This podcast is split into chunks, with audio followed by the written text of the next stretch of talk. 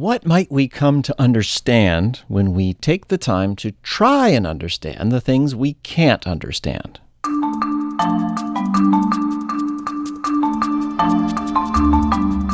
From the Folger Shakespeare Library, this is Shakespeare Unlimited.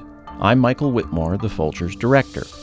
The very idea of understanding a piece of theater, or misunderstanding it, or failing to understand it, has for much of the past 40 years been a predominant topic whenever the conversation turns to theater director Peter Sellars. Since the time he staged Antony and Cleopatra in a dormitory swimming pool at Harvard, Sellars, the recipient of a 1983 MacArthur Genius Grant, has been confounding audiences and critics. His work has always been difficult. One reviewer called 1987's Nixon in China good for a few giggles, but only intermittently understandable. Writing about his 1994 Merchant of Venice, the New York Times said of the audience, those who held out to the end had the glazed look of hit and run victims. But that impenetrability also has its ardent fans. One of them is the scholar of Shakespeare and Performance Studies, Ayanna Thompson, who is now director of the Arizona Center for Medieval and Renaissance Studies at Arizona State University. Thompson is the author of a new book about Peter Sellars, the latest in the Shakespeare in the Theater series from Bloomsbury. In it, she explores his influences, from the avant garde marionette theater he watched growing up in Pittsburgh, to the Russian agitprop director Yuri Lyubimov, to Japanese kabuki, and tracks the predominant theme of his work, Sellars' laser like focus on race in America. Dr. Thompson came into the studio to talk about all this recently, and joining her, we're happy to say, was the subject of the book himself, Peter Sellars. We call this podcast I Understand Thee Well. Peter Sellars and Ayanna Thompson are interviewed by Barbara Bogaev.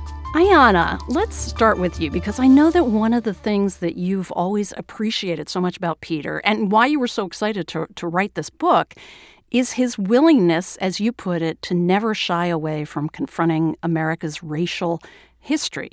So before we get into individual productions, could you please put his work for us in a broader context of theater as a whole? Why he stands out for you in this regard? Oh my God. and and we're just going to pretend you're not here, Peter. no, it's the best.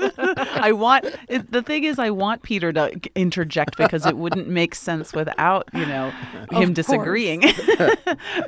but I think uh, what makes Peter's work remarkable is that he doesn't aim for clarity, and so much commercial Shakespeare theater now in the US and the UK and Canada aims to create productions that are extremely clear in their rhetoric, and it's very unlike reality, right? But particularly you, regarding mm-hmm. race and racial I'm history? getting there. Oh, okay, if that's all right.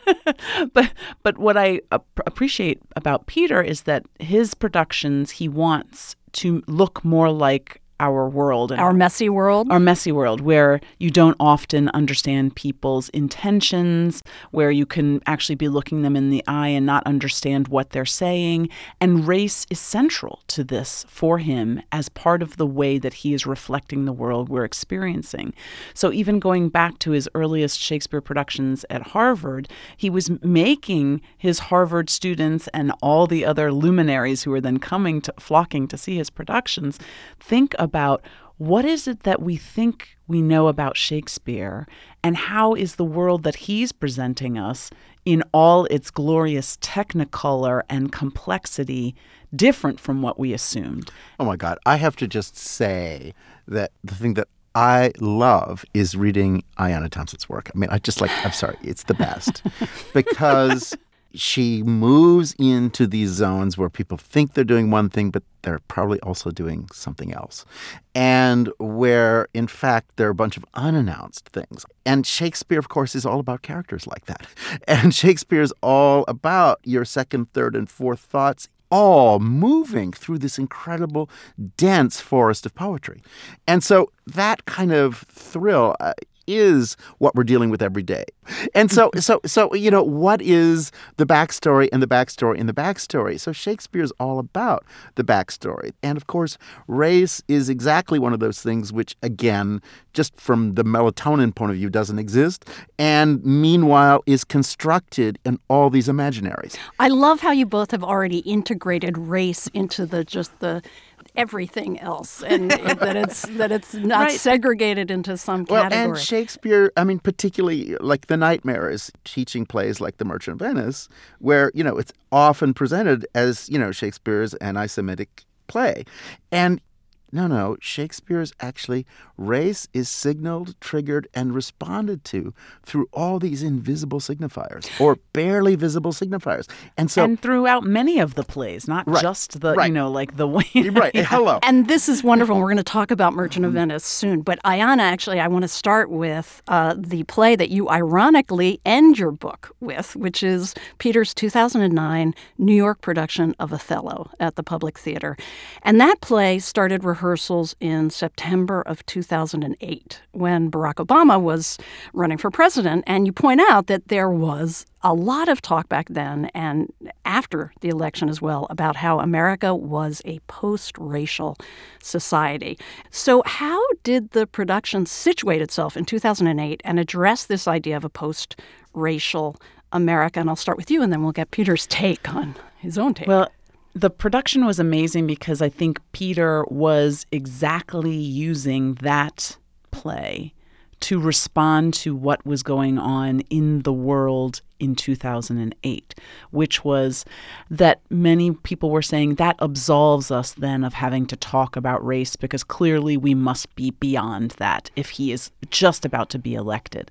And Peter's production so brilliantly showed a world in which there were many people of color in positions of, of power, not just Othello.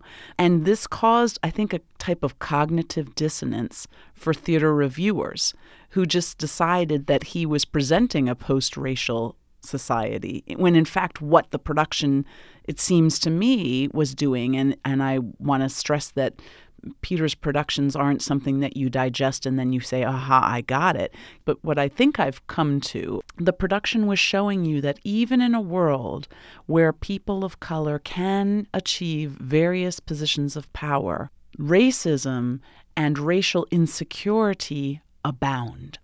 And that those silent, deadly killers, both literally and metaphorically, operate in our society, and if we allow them to go unchecked, that destruction and devastation is the ultimate end. And that was incredibly hard um, for theater reviewers and audience members to face because that is not the common narrative that we get. We're getting better. We're obviously better. We're better. And so that means we don't have to address past wrongs or past harms. And Peter would not relent. the production would not relent. Well, Peter, does this ring true to you? And, and I do want our audience to be able to visualize this production. We're going back to 2008, and Ayanna quotes you in her book say, saying that you wanted to take Othello's racial baggage and place it on stage next to the early 21st century world in which the youngest guy in the room is a black man and he is the president. So, could you and how did you do that in theatrical terms? Oh my God. Well, first of all, what you just heard is why I love Ayanna. She's incredible. Now, of course, we are aware how much rage was directed against Obama while he was president and what it meant. You know, Iago, this is the language of Dick Cheney. This is the language of the whole system, which is not going to kill what you love. It's going to actually make you kill what you love in order to join something that was never true. And so, one of the things we just had to do right away was make the Duke had to be a black man. And then, what is blackness for Othello? Well, of course, this question of what is the Moor, what is the North African Spanish side of everything. So, casting John Ortiz as Othello, who was not officially black, but of course, in America, the signal of blackness, of course, is carried by, by Spanish speaking people. and the subtle thing and you're black but not black and maybe white, maybe this, maybe that. You know, all of those images are so vivid. And I didn't want just the James Earl Jones, hello, I'm officially black, and I'm in a, appearing in an ad about your credit card. You know, I, I, I wanted to get beyond this kind of single point definition of what blackness meant and, and, and blackness as an official status and locate blackness in a really complex place, which is, of course, like whiteness in a complex place. And just to say, okay, there's range here. Because systemic racism is opportunistic, oh. right? And so that's why the terms of the game keep changing so that, like, whoever needs to get caught out can get caught out at whatever moment the system needs it. So, like, okay, and whoever needs to be elevated can exonerate right. the system that's by exactly doing their Booker T. Washington pull up your bootstraps image. That's and right. And to say nothing's wrong with the system, it's just individuals who are lazy. And so, just to get that was really, really essential for taking away these giant sweeping categories. And and to me that's Shakespeare. Shakespeare is going into infinite complexity of any human being and saying what is that person carrying with them? And to me the the romance of uh, Desdemona and Othello is this romance about inventing a future world. And the the promise of that of course is the it what haunts the play Ayanna, you wrote about this production that it upended everything you thought you knew about Othello, and you said it a moment ago that it's something that that haunts you, that you come to later, different realizations. So, what haunts you about it years later? What what do you come back to? Well, I'm used to being invited to productions of Othello because, as a, a black Shakespeare scholar, that's sort of the cross we have to bear.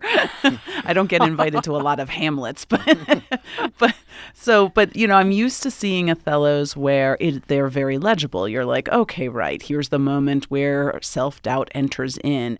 I'm used to different visual palettes. Peter's was totally different. It was, as I said, there were like so many people of color on stage. They were saying things to each other that were horrible. There were past wrongs that were cr- clearly committed that they were trying to cover up, but no one would talk about. And in the moment of watching it, it's deeply, deeply uncomfortable. But then thinking, reflecting about it after the fact, you think more and more about the complexity of humanity that he's representing on stage. Well, what's so moving in Shakespeare is the people who are apostrophizing endlessly have the space to do it, but that doesn't actually give them access to truth. And Shakespeare shows you the longer the speech, the more weirdly delusional and the more you can feel this person either struggling or not able to recognize that they're struggling. Shakespeare, you know, doesn't think that working class people are stupid, which is really intense in a play of a lot of people taking themselves very seriously. So to me, those things are magic. Those things are the touchstones in in Shakespeare. Truth comes when you're waiting. And suddenly everything you expected isn't going to happen. And so suddenly you have time you didn't think you were going to have. And what does that reveal? It reveals thoughts that you had decided not to think. And suddenly you're thinking them. And and and everything that you had told yourself you would not think about today suddenly floods your mind. And you end up saying things you never intended to say. And Shakespeare is so interested in that. And and that's those scenes are so rich, uh, uh, pregnant actually, in, in the case of, of, of Act Two of, of I mean I I could do Othello and never get out of Act Two. It was really irritating to me that there were subsequent acts. No, because Act Two is just you could start going into you know again the whole intense stuff of you know Cassio and the alcoholism and the and the the crazy intense ways in which all these people are trying to hide from themselves, from each other, their crazy relationships. Meanwhile, while they're trying to preserve a kind of media image of themselves. And Shakespeare, how did you how did he know in 1603 what the age of media would be like?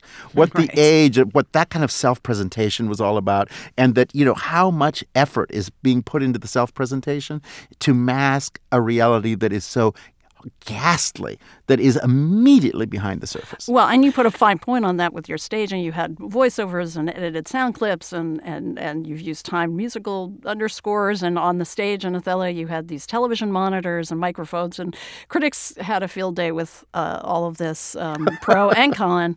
But we could talk about Othello forever. But I would like to uh, come back to something that Ayanna said about how your work stays with her and, and how lives with it and she dwells with it and it evolves because this really gets to the heart of what I think you expect from your theater, you expect from art, period.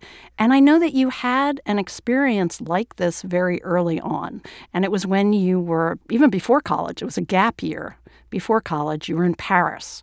And you saw a production of Offenbach's The Tales of Hoffmann at the Paris Opera in 1974.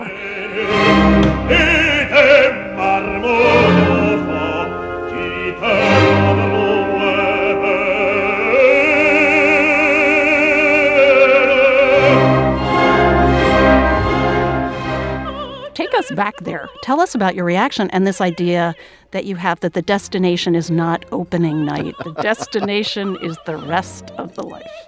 Well, I was plunging into European culture and I was seeing my first productions by Peter Brook, my first productions of the Bread and Puppet Theater. Where are you going?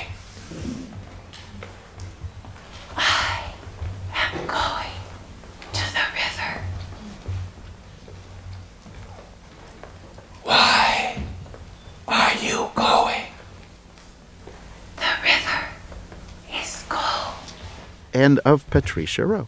And I went to Patrice's Tales of Hoffmann, and of course, I hated every second of it. Uh, I mean, not just a little, a lot. I just doesn't he know what this piece is about? Has he no idea what this piece is?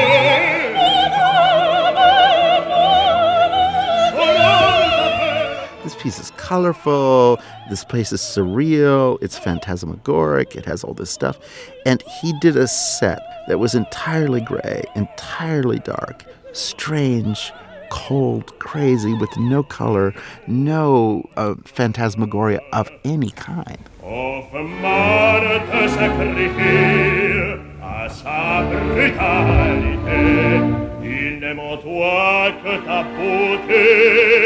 I hated it so much that I wanted to ask for my money back, which I'm not like one of those people. But I just said, I can't believe I pay, spent 10 francs on this ticket.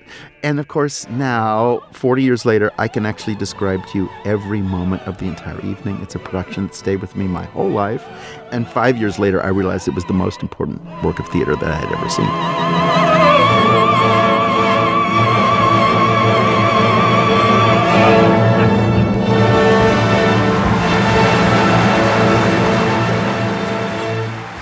Classical culture, I mean, the nightmare of classical culture, whether it's Mozart or Shakespeare, is there's usually a privileged, educated audience that wants to be flattered by their own knowledge and their sense that they know.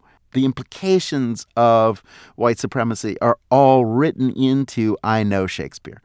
And so the sense that you're disrupting that circuit, that Shakespeare is something you don't know or is contrary to the way you've always assumed is so upsetting because you're touching something that goes way deeper than a literary criticism moment. You're actually moving into a core of why somebody goes to the theater, which is to have themselves reaffirmed in a certain image.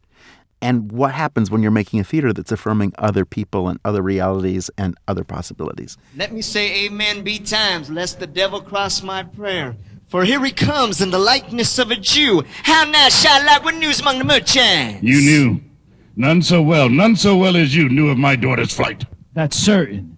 I, for my part, knew the tailor that made the wings she flew withal. Yes, you want to challenge your audience, but you don't want to alienate them, or do you? Because this idea that theater should be challenging and that the audience grapples, something that the audience grapples with over time, you've been criticized uh, by critics for for alienating people in the audience because of that. So how do you navigate that distinction between provocation and getting people to this place, getting them off balance, and alienation? And then it is the complexion of them all to leave the dam. And she is damned for it. That's certain, if the devil may be her judge. My own flesh and blood. To rebel. Out upon it, old Carrion rebels it at these years. I say my daughter is my flesh and my blood. There is more difference between thy flesh and hers than between jet and ivory. More For me, the Supreme Court moves too slowly. They're saying, oh no, the public red." isn't ready for this decision yet, so we can't make it. And for me, it's like, yes, but where is the truth? I mean, don't we want to do truly something that needs to be done in the history of human beings? Yes. Do we need to wait till it's a better time to do that? No. For me, making theater, nobody needs to vote for me. Nobody needs to like me. I don't need to flatter anybody. I can actually say we're talking about things that a type of truth that was true in 1600 that will be true in 2600 and that doesn't really matter what you think of it in the next 10 minutes. And so, you know, if this truth confronts some other truth that you're holding on to, then excuse me, let the chips fall where they may. I mean, let's see that. Let's actually experience that. And let's find out where your truth ends up. And let's find out where Shakespeare's truth is ending up. And let's experience that in real time. If it will feed nothing else, it will feed my revenge. He hath disgraced me and hindered me half a million. Laughed at my losses, mocked at my gains, scorned my nation, thwarted my bargains, cooed my friends, and heeded mine enemies. And the people who leave the room are part of the theater of it. And the people who stay are part of the theater of it. Because if people start leaving, you have to say, Am I going to stay here?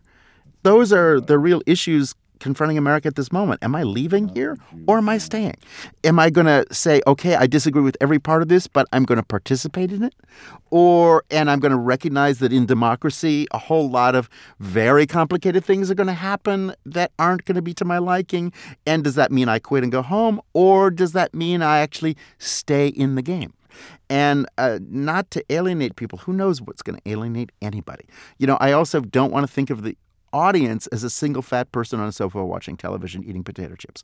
I, I you know, the audience, who's in the audience? A million people. Meanwhile, can we have something that would please a segment of the audience that nobody's ever tried to please? I mean, so and for this me, this has been your approach ever since you started, and and and you can tr- I can trace it very and Ayanna, you trace it back to some of the earliest productions Peter did back in college, and I'm thinking of Peter's staging of Coriolanus when he was a student at Harvard in 1977. Rem- remind us, since I brought it up, what that was like. Well, I, I think it, you know people were outraged, and and What did it I look love- like? First of all, what, what did people see? Well, I think you know his style has been remarkably consistent, and this is why I'm always surprised when critics are like. Peter Sellars, he did something we didn't expect. I'm like, you really should expect it, right? Like, it's going to have expressionistic lighting. It's going to have um, a lot of technology, um, a, definitely use of microphones. Um, it's going to have moments where there's intense music used, and it's always going to be a multicultural cast. And I think And then some surprises. Back in Harvard, you did an Antony and Cleopatra that was staged in, in, in the pool in a dorm basement. Right? Well, that And- was not just any pool. That, that, that, that was the Gold Coast dormitory built by Cornelius Vanderbilt for his son and his son's friends. So it was that pool was a royal pool. was a Roman bath, a Shinto shrine, a nightmare of marble, and at the same time next to this cold, cold power architecture. Uh, just to go back to Coriolanus for a second, of course, the other thing is just what it means to defy the whole world and lose not only the world but yourself. And the and there is a play where the silent woman is actually the power. And the power in the play is not from the people who are raving and ranting, but the power of the play is in that silence. in is everything that is known and not spoken. Well, what you just said is also a little emblematic of what I'm about to uh, ask Ayanna, which is that Ayanna, in your book, you make it sound like it was a good thing that this production, way back in college, flopped. I mean, Yes. you got a lot of flack for that because Ayanna, you write that he that that Peter was forced to form his own theater company when no one else would work with him. Well, and he said, you know, jokingly, I think back in um, in his earliest professional days when he was remembering, you know, two years earlier as a as an undergraduate at Harvard, that no one would let him direct, not even the Gilbert and Sullivan Society, which, which I just love. Like, you know, the, the the production was deemed such a failure that he was left to his own devices. So left to his own devices landed him in the Adams House pool. Look, didn't you have moments of just crying into your, you know, notebooks? No, the opposite. I No. mean, you know, you're always being, you know, anytime you're fired, or I've been fired most of my life uh, from very, very impressive positions. And in fact, it hurts. I mean, it never doesn't hurt, but you're also, you suddenly realize you're liberated and people begin to recognize that you stand for something. And, And that- also, you recognize that you stand yeah, for something. I mean, there's I just think that's something. what- yeah, yes. I mean, I mean, that's uh, wow, that's incredible. You can say that, and I'm not allowed to say that, but you're right. That's uh, that's intense because then people start to regard your work as somebody who isn't in the game to be in the game, and who isn't actually playing around at all, and who is totally serious. Well, now is the perfect time then to talk about your 1994 staging of Merchant of Venice. And I, I- Anna spends a lot of time in the book talking about this one production. And you did it in response to the Rodney King beating and the uprisings in LA that followed. So, what specifically were you responding to? For me, what was really hard about that was nobody had the language. Although there was a lot of loud rhetoric going on. a huge rhetoric, but the rhetoric was not communicative. And for example, you know, the, the kids who set the city on fire, we, we had all the airwaves all over America open as two white guys in a helicopter circled a fire and said, Is that another fire down there, Pete? Yep, Bill, that's a fire. You said, Wait, well, wait a minute. Is no one on the ground? Does no one able to talk to somebody on the ground about what this really means? In fact, these gang members had studied different peace accords between the Palestinians and Israel. They had done serious work an uh, economic theory, and they were drawing an economic map of Los Angeles in fire. They dealt with what a ghetto was. A ghetto is a situation which hasn't changed in 900 years, where a group of people is made to live in a horrible part of the city, pay double the rent, pay twice as much money for bad food, and be ringed by cops. And the rule of the neighborhood is money goes out of the community and no money is allowed in. Now, just to say, Merchant of Venice, of course, is about ghetto. What does it mean that one set of people have been made to live in a different economy? Six. Here is six. For thy 3,000 ducats, here is six. Here is six. Here is six. Here is six thousand ducats. Shakespeare's whole point about racism is it's economic. And it's just about what these people are paying and what you're paying. You know, one part of the city, you know, there's no landscaping. There's just cement. And another part of the city, landscaping. That's the basic, simple version of Merchant of Venice. And then the question is, what does it mean that our prisons are filled with brown and black people when in fact most crime is not made by brown and black people? And of course, Shakespeare shows in Merchant of Venice, you are very happy to have the justice system render a verdict that is wrong. Colonialism forces the people it dominates to ask themselves the question constantly In reality, who am I? Pause there, Morocco, and weigh thy value with an even hand. If thou beest rated by thy estimation, thou doth deserve enough. Does that sound like Los Angeles? Maybe. well, how did you translate this myriad of ideas, the, the lack of precision of language and the, the lack of meaning in language and the economic disparity and, and race? How did you translate that to the stage? A gentle riddance. Draw the curtain. Go! Let all of his complexion choose me so. Mislike me not for my complexion. Mislike me not for my complexion. Mislike me not for my complexion. Mislike me not for my complexion. Mislike me not for my. Ayanna, jump in here. What stood out for you in the staging of, of this play? Well, I think what there are several things that, that stand out, and I think are um, kind of representative of what Peter does on stage, at least in his Shakespeare work, is that there's no one central area of focus for the audience. And I think audience members are used to having kind of giant arrows on stage. Here's the important person delivering the message, right? And you're going to walk away with the message. And instead, in, in, in Peter's productions and in um, Merchant of Venice in particular, there were multiple things going on at the same time, right? The actor on stage delivering this beautiful speech, a television monitor that made him look monstrous, other characters reacting, doing their own separate thing. And so the audience is, is unaware of where they're supposed to focus, and they get this kind of divided sense of um, the experience. If her husband, lover, brother, son, father, had anything to say about the matter, This is no answer, thou unfeeling man! he might be castrated or lynched. But of course, when we did those performances of Merchant of Venice, which had only two white people on stage, the, the judge, of course, and the uh, white trash Lancelot Gobbo, the show was sold out for months before we did it. And then, of course, with the first preview, by the end of the evening, the Goodman has about 600 seats. By Act Five, there were 17 people left in the theater. and the first people started walking out in the first five minutes. Ayanna, you said something very interesting about this production as well that you felt it was important because it anticipated today's historical cultural landscape where white Americans are forced to confront expressions of black American rage. And I'm quoting from your book. Can you expand on that? Yeah, I mean, I think in the wake of the Los Angeles uprising, there was a sense that the black rage that was being, you know, ignited literally by the people on the ground was isolated. Um, and I even think about Michelle Obama, who got a lot of flack for when I think right before Barack was voted into office. I think someone asked her how she felt about being an American, and she said, "Well, it's complex, right?"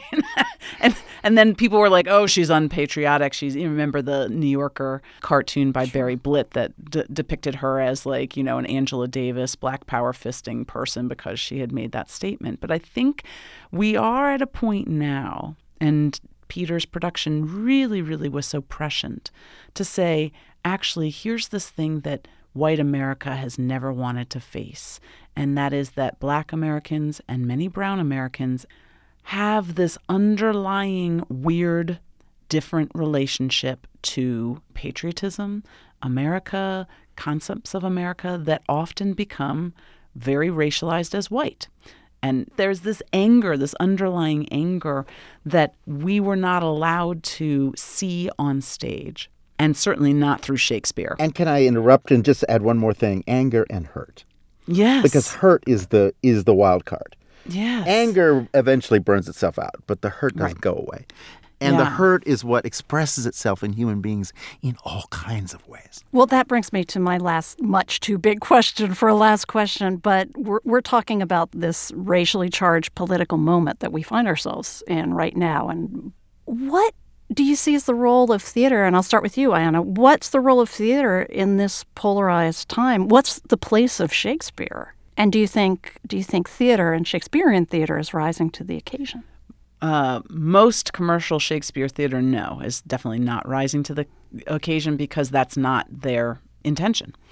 Um, I think their intention is to offer entertainment that is clearly digestible, but that is not what I think we need. And that's why I spent this time writing a book about Peter because he offer he throws down a challenge that is if we are going to take democracy seriously and if we do think that this is a social system that should survive then we have to do the work it's not easy work which is having informed complex conversations disagreements about things that really matter and that is how do we encounter outsiders? How do we define our borders? How do we stop systems that oppress, you know, whole groups of people? That is what Shakespeare is asking in his plays. And Peter, in his productions, does not shy away from those large questions. And the optimism that I love about Peter is that if you put on a complex production, that those dialogues will ensue. And that's the world I want to live in, where we can have those dialogues and those debates. Peter. Ayanna, oh my god. Peter's holding his like heart. just- oh my god, I'm hyperventilating. It's just like I want to frame that. Oh my god. That is the world I want to live in. And guess what? It's the world we do live in. You know, the world we do live in is intelligent. And things that were never true are never going to be true. And that's one thing that time goes, you know, when we say what's sustainable, what's sustainable is the truth. What's not sustainable is the lie. Hmm. And Shakespeare is all about that. And they come back over and over again in whatever new disguise and whatever new costume, but they're going to collapse because they will collapse. And that's the heart of what Shakespeare's project is. I, I would just say, you know, he wants it to be complex because it is complex. And if democracy was easy and could be solved easily, then it would be just fine. But even baseball is complicated. You know, even, you know, I'm like, sorry, but, you know, anything you care about, like your own kids, are complicated. And uh, you're not going to just solve it one day because you have to feed them three more times tomorrow. And so it is with democracy. You can't say, oh, yeah, we did that. It's fine now. You know, it's like, you know, that was when they were eight. Now they're 12. Now they're 14. Now they're, you know, like, hello. Well, that's how you have to treat your country. That's how you have to treat the democracy itself. It's a big project. And theater was invented as a way to get your hands on it without those hands going to somebody's throat. It's that you actually can have a chance to test this out, to try to look at it, but all the people are just acting. And that's why Shakespeare wrote these glowing, glowing plays that are unbearable and go through things that nobody really is able to talk about. And Shakespeare found this weird, weird, dark, strange, miraculous language to speak of everything that's unspeakable. I mean, Shakespeare is taking you through all of America, and he's taking you not through England. His plays have nothing to do with England. They have everything to do with America. They have everything to do with the country that thinks it's the most powerful country that ever was. And guess what? Power is actually not something you want to be. you, wanna- you know, and and you you actually life is about everything else and every other possibility that power isn't going to offer you. And Shakespeare's plays are about, you know, what power does to you and also what the ability to renounce power does to you and what the ability to challenge power does to you. Well, let's just say both of you just come to every podcast with every guest. and let's just agree on that right now. Okay. Thank you so much. Oh, both Barbara, are you kidding? What a blast. Thanks, Barbara. Thanks, Peter. Such a Ayanna, I want to hug you across the airwaves. Theater director Peter Sellars is a recipient of a 1983 MacArthur Fellowship and is the creator or director of numerous works, including Shakespeare and opera. Ayanna Thompson is director of the Arizona Center for Medieval and Renaissance Studies at Arizona State University. Her book on Peter Sellars is the latest in the Shakespeare in the Theater series from Bloomsbury. It was published in 2018. They were interviewed by Barbara Bogaev. I Understand Thee Well was produced by Richard Paul. Garland Scott is the associate producer. It was edited by Gail Kern-Paster and Esther Ferington. Ben Lauer is the web producer. We had technical help from Andrew Feliciano and Evan Marquardt at Voice Tracks West in Studio City, California, and Brian Mendez at public radio station KJZZ in Phoenix. We'd also like to thank Julia Carnahan, Peter Sellars' assistant, for all her help in making this interview possible. If you're enjoying Shakespeare Unlimited, we hope you'll do us a favor. Please consider rating and reviewing the podcasts on whatever platform you get the podcast from. When you do that, it helps us get the word out to people who haven't heard it yet. And if you find yourself in Washington, D.C., come visit us at the Folger Shakespeare Library on Capitol Hill. Take in a performance in our Elizabethan theater and come face to face with a first folio of Shakespeare's plays. We look forward to seeing you. Shakespeare Unlimited comes to you from the Folger Shakespeare Library, home to the world's largest Shakespeare collection the Folger is dedicated to advancing knowledge in the arts. You can find more about the Folger at our website, folger.edu. For the Folger Shakespeare Library, I'm Folger Director Michael Witmore.